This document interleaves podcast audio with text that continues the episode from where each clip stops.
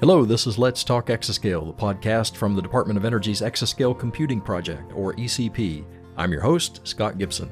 Argonne National Laboratory and the Argonne Leadership Computing Facility, or ALCF, have been an essential part of ECP since the project's planning stages.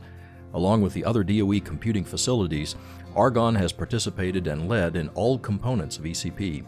Additionally, the first director of ECP was Paul Messina, an Argonne Distinguished Fellow and Argonne Associate. The ALCF, a DOE Office of Science user facility, enables breakthroughs in science and engineering by providing supercomputing resources and expertise to the research community. Led by Director Michael Papka, the ALCF is supported by DOE's Advanced Scientific Computing Research, or OSCAR, program. The ALCF and its partner organization, the Oak Ridge Leadership Computing Facility, or OLCF, at Oak Ridge National Laboratory, operate leadership-class supercomputers that are orders of magnitude more powerful than the systems typically used in open science.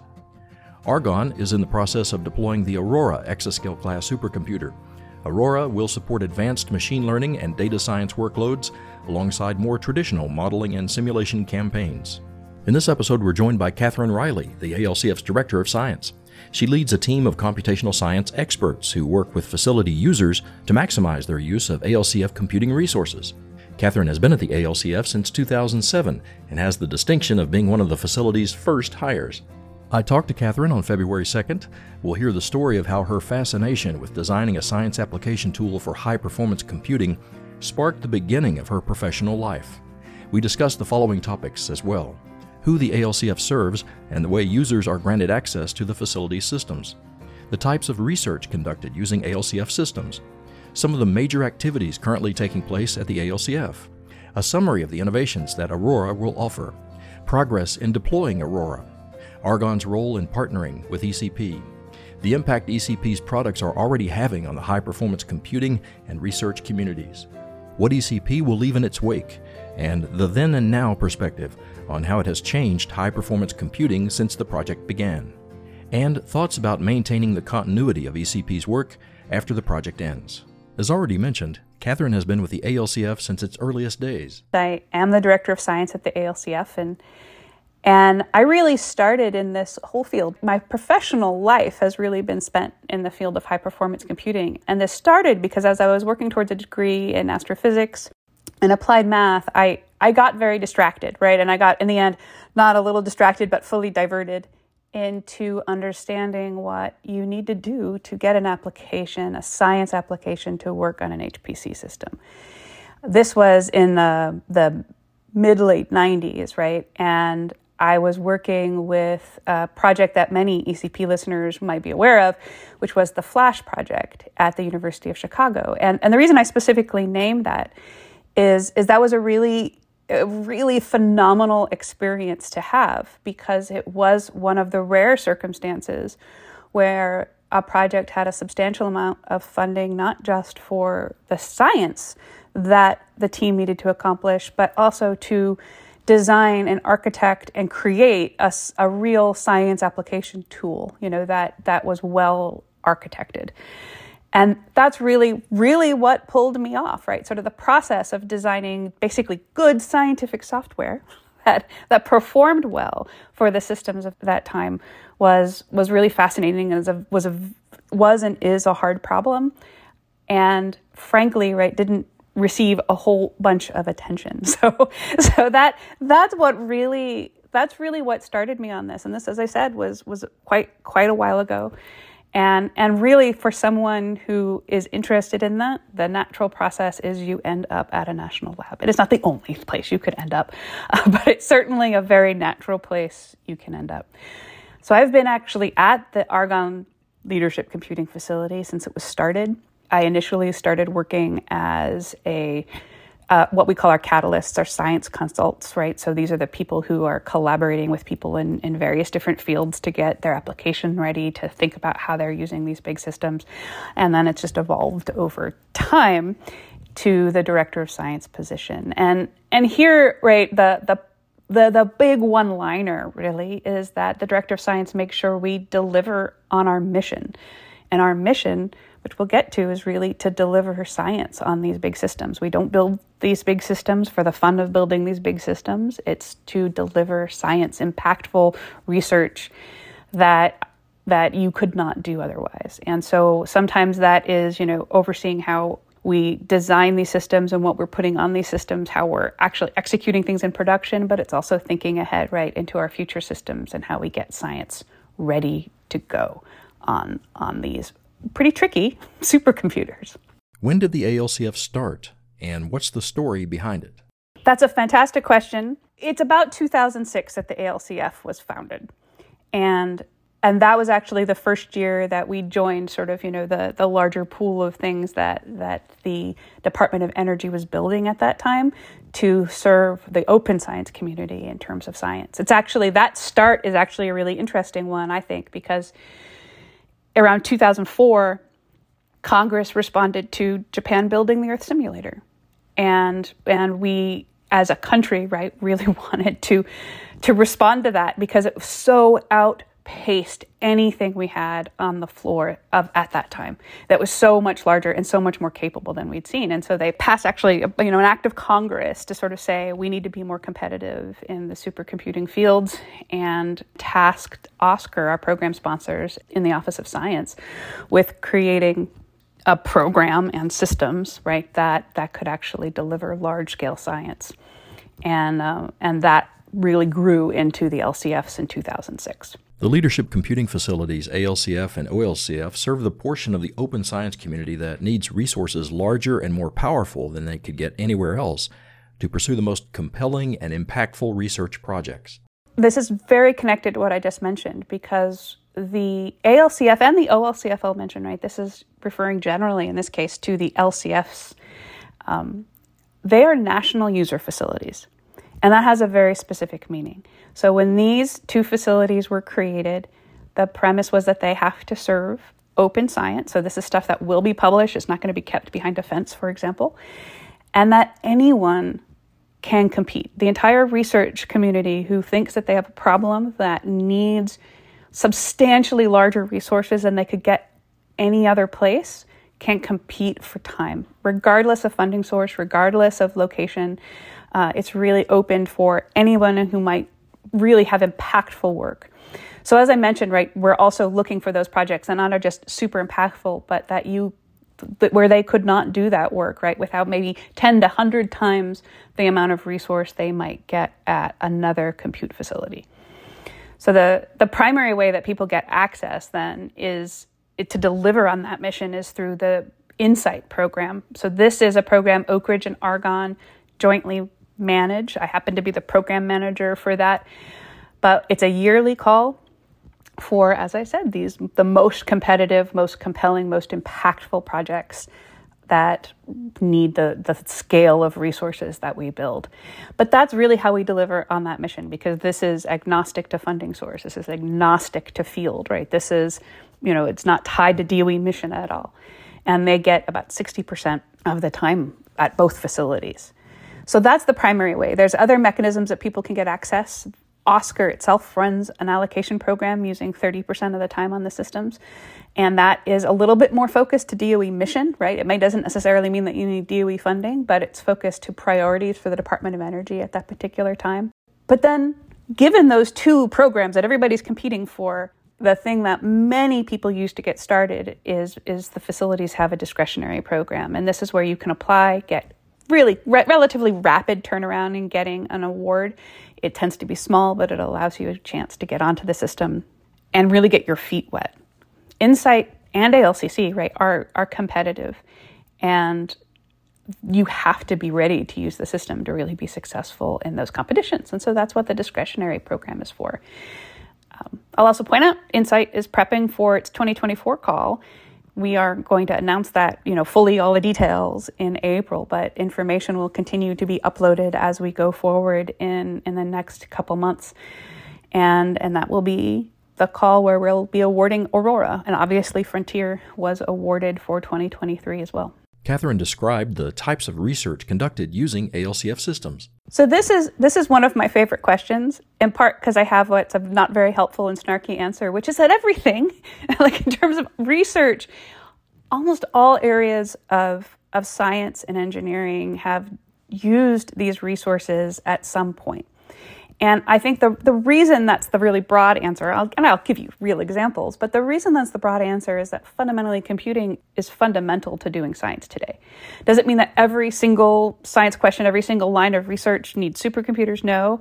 And everybody needs them on different scales, but computing at this point is really a pillar of how science is executed. And there are types of questions that you really can't advance without big resources. And on top of that, right, even in some areas, just in terms of pushing ahead and seeing what the future might be in a particular field, that's what large supercomputers can really bring, right? So with an ALCF system, right, you're able to maybe be doing research that your field might not have otherwise been doing until like 10 years from now, because the average compute capabilities wouldn't have been there. But as I mentioned, we see broad areas. You see projects that are studying cosmology, the structure of the universe, how we got here, perhaps not why we're here, but certainly how we got here. And really trying to, it's a very compelling problem because we have a lot of observations, so images of the sky, and we can even couple those images with the sky with our simulations of how the universe might have evolved and use those to test hypotheses. You know, from that really big scale, it even goes to things like energy storage, right? We all want better batteries for our phone. We want better batteries for electric cars. But really identifying, you know, what materials work best in a battery and how can we reduce the impact imperfections in batteries. We're looking for materials for alternative energy, right? So can we have better solar energy materials? Perhaps even more approachable for people, can we find new cancer treatments? Right? How can we make personalized medicine, so targeted personalized treatments for your specific tumor, right? How can we make that happen? How can we transition that from like a big, you know, big just question of an exploration into something that a physician would be able to use on a daily basis to improve treatment for cancer? Or understanding climate change. Climate change, our understanding of climate change and global climate is entirely because of supercomputers. And really, that's where the entire field really has done its exploration and tried to understand how the climate works. But we can do everything, you know, from understanding the risk of climate change, right? So can we better plan for the risks in communities based on some of the changes to the climate that will happen? Can we understand, you know, what the climate will look like over time? Can we execute changes or not? You know, things like that. But it's a broad area, right? You know, I'm only touching on a few, and I could keep going. But these are some areas that I think are very, you know, tractable for a lot of people, right? There's other things we do that are even looking at the essence of matter, right? So what is the structure of matter? What is the fundamental physics of matter? Sometimes those are harder for people to get their brains around, but I mean, it's important and it's necessary to even inform things like the other sciences we're studying, like cancer treatments and energy storage. So it's a broad area. I asked Katherine if she'd highlight for us some of the major activities that are taking place right now at the ALCF. Yes. So I think perhaps the most exciting one is we are installing compute blades. This will overlap with, I know, with another question you have later, but compute blades for Aurora are going in now. And so that process of build is very exciting and such a relief to see. And related to that is Aurora readiness. And fundamentally, that is, in my mind, the heart of all of the reason we're doing any of this, right? Is we're getting those science applications ready to actually do work on day one. And I'll sort of defer some points to that for, I think, a little bit later in some of the questions, but I think that is the most important activity that we do in the end, once we've built these systems. But the other exciting part to that is not only are we working on that readiness, you know, we've got early science and ECP applications running on early test hardware. And that's extremely valuable because at that point, we're not only testing those applications, we're testing the software stack, we're testing everything, right? And we're really working on making it the most robust it can be, even before all the compute blades are in. One of the other things that's always going on is our training and basically sort of preparation of other projects for how they use the ALCF. So this, you know, some of this is straightforward. You know, there's a lot of online materials we develop and hackathons and workshops. We have students and postdocs who come in. We have currently open the call for the Argonne training program in extreme scale computing. And this is a fire hose of a summer school. It's 2 weeks really focused on taking someone and giving them the best practices in high performance computing at that time. So we started this a very long time ago. There was a lot of natural overlap with ECP, but fundamentally, this is our way of saying that there's so much information here. Many people who are coming from, say, a domain science background might not have all of that exposure because it's a really multidisciplinary skill. So if you are someone who's thinking about using these large systems and you sort of want the, at least like, you know, the outline of like, these are the things to think about. These are the people you might even want to meet because the instructors are all experts in these fields. These are the people leading development in some of the hardware and software that you'd be using. So fantastic opportunity.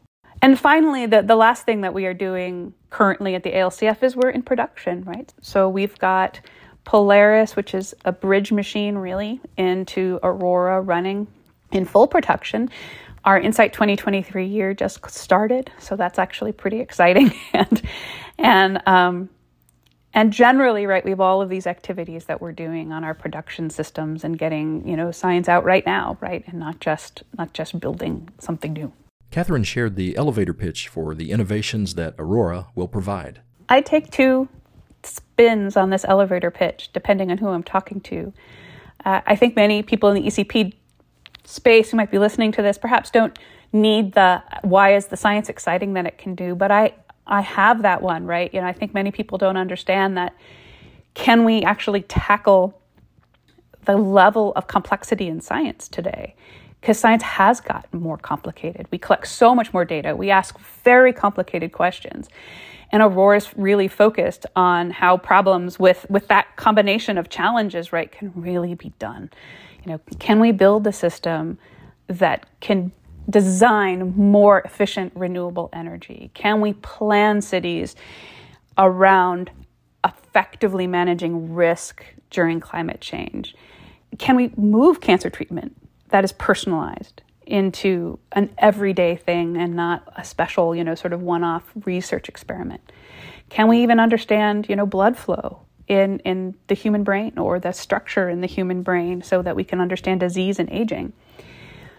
Those types of questions are so complex, you can't solve them without Aurora, right? You can't solve them without large-scale computing that's really focused on taking huge amounts of data and huge amounts of simulation capability and coupling those. And you might be coupling those with something like a learning technology or not, but Aurora is really designed around being able to have all three of those levels of complexity in a science problem running together, running really effectively, and really sort of bringing many of these science questions into the next generation, leading that way. That's my elevator pitch. She shared with us about progress in deploying Aurora. So as I mentioned a little bit, we are installing Compute Blade. So we have all of the hardware installed for Aurora and are in the process of putting in the Compute Blades. So that in and of itself is, I think, is a really exciting place to be. So in the machine room, right, you see all of the racks that will be Aurora, and they're fully powered up. And we're just getting the compute components installed as we go. The other thing that in terms of progress, as I mentioned, is we have test hardware. So we have early hardware, early access hardware that people are working on. That's, you know, the ALCF staff working on early science projects and working on exascale computing applications and software. So that, as I already mentioned, is really crucially important. So right, we're coming. It is real. Along with ECP's other collaborators, Argonne has been deeply involved with the project from the beginning. It's a fantastic question, and you are right? From the very onset of ECP and the initial planning, we had substantial participation, including Paul Messina, who was the first head of the project, right, who was from Argonne. And we have had many people participating in all components and leading in all components of ECP, just frankly, like all of the other DOE computing facilities.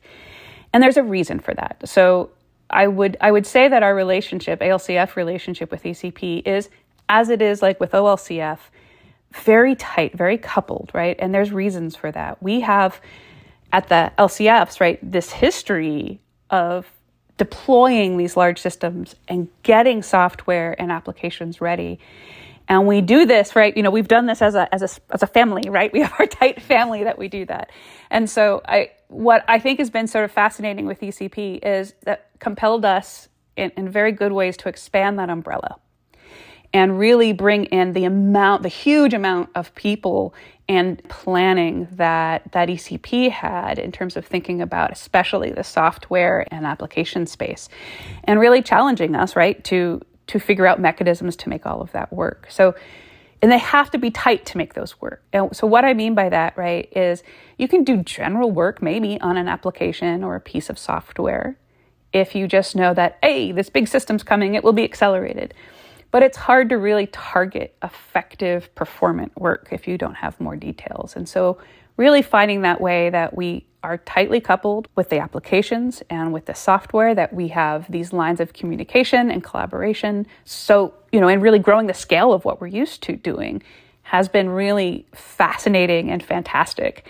And I think, frankly, really beneficial from both the facility side, the ALCF side, but also, I hope, beneficial from the larger community out there, right? As they sort of get a little bit even of a closer line of sight on sort of the challenges sometimes of deploying these systems. What impact does Katherine believe ECP products are already having on the high-performance computing community? So I have a very high-level response to this, which sort of frames anything in more detail that we might dive into.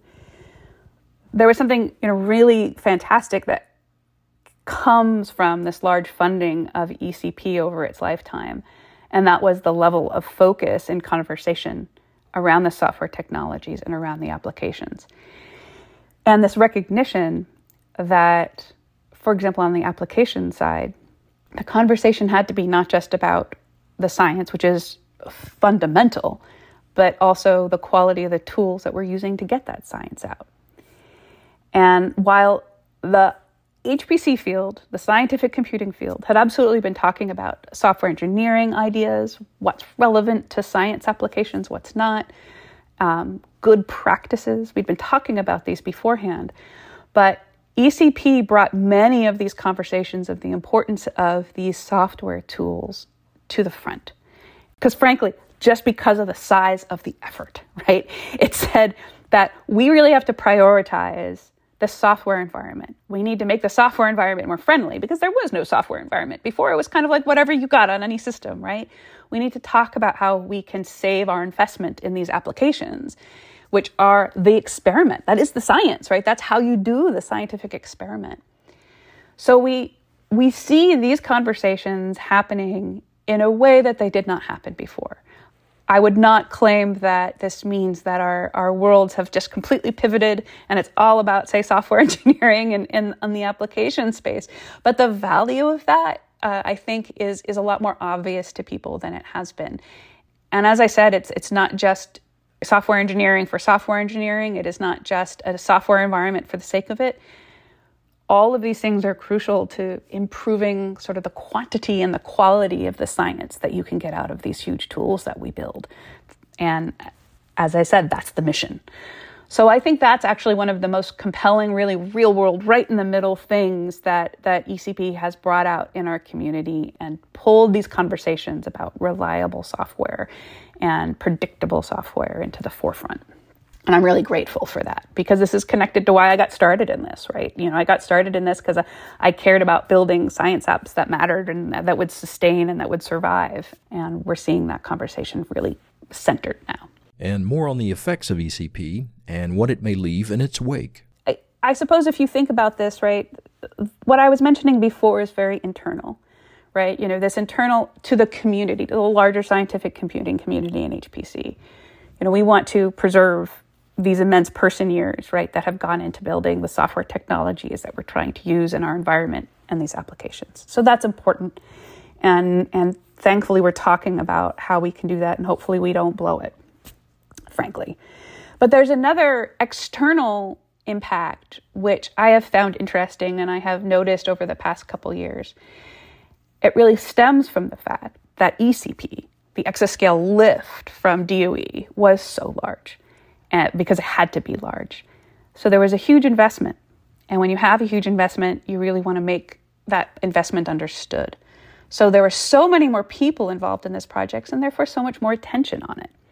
I see this as actually incredibly valuable, because the idea that you can get more interest, perhaps because you're getting more coverage on the idea of what these big systems can bring, you're bringing this to the public more. Without a doubt, right? Every time we deployed a big system, we would have messaging, and we would have messaging about cool science that was getting done. But I think this has been a higher level of attention, a higher level of communication with the larger communities outside of HPC and the scientific computing community. And that is so valuable. I don't think it can be understated, the value of having someone excited by that message of, look at these huge, cool tools we're building, right? And the science we're doing, that can be exciting for kids. It can be exciting for adults as well. But it also helps improve this narrative of, like, what are we using these systems for? Why are we building such a big system? What science can we really get out of this, right? Can you actually believe this science? And the answer is yes, you can. It has real impact. It has, real benefit to using these. And we've seen more of that attention. And so while that's very external and it's almost very optimistic in some respects, I see this as another benefit. I care profoundly about moving the state of scientific research forward. And frankly, you get that done best when you have the population around you supporting that. So it's another external bonus, I think, coming out of the scale of what ECP was able to do. We also considered ECP through the then and now lens, looking at how ECP has changed the computing landscape since it began more than 6 years ago. I love this question, and I think perhaps one of the most profound then and nows, the most concrete one, right, that people could see figuratively anyway, is in software technologies, right? In all of the tools and libraries that these science applications need to use in order to be effective. So this concept of creating a software environment that could be predictable across big systems, that is broader than the software environment people ran into before, has really taken hold and is real at this point, right? So there's mechanisms and that where we are able to go out, right, and get these SDKs for the system that might be the same one that NERSC is running, right? And make life basically a lot more approachable and manageable for people trying to use these systems. This was, I know, a very big lift for the software technology side and really viewed as crucial to making these big systems more approachable and more usable and increasing the efficiency even of like the AD projects.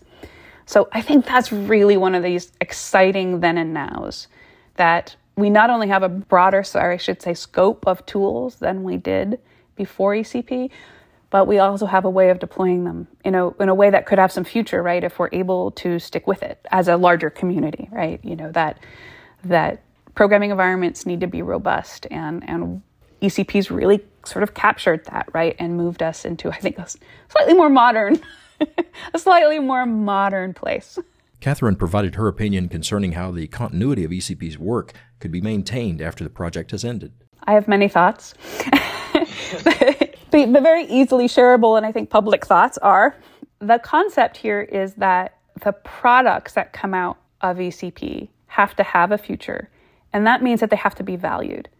So not just, say, a software technology being valued for, say, the research it's doing, but also value in moving that software product into production, moving it to like a stable production place.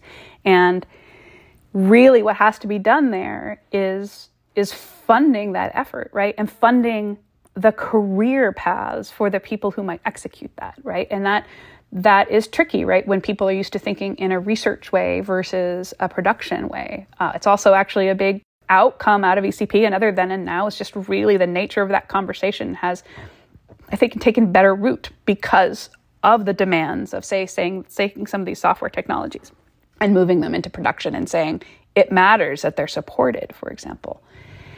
And in that same vein, right, you need to value that in the science space too.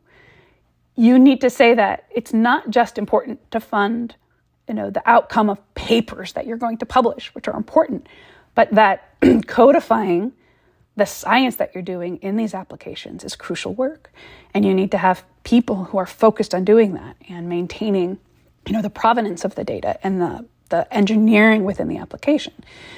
So the short answer, right, on both of these things is that you need funding, and you need funding that specifically values the type of career paths that would make either of these things happen, right?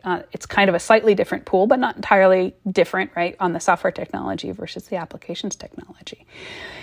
And you have to have a place where that falls, right? So that requires a lot of lift, right? And it meaning like that the place where those might fall in terms of funding needs to be identified. You need to have people on board with doing that, the people who control the money. But that's the only way you save this investment and you move it forward. Yeah. Thanks so much to Katherine Riley, Director of Science at the Argonne Leadership Computing Facility, for joining us on Let's Talk Exascale. And thank you for listening. Visit exascaleproject.org.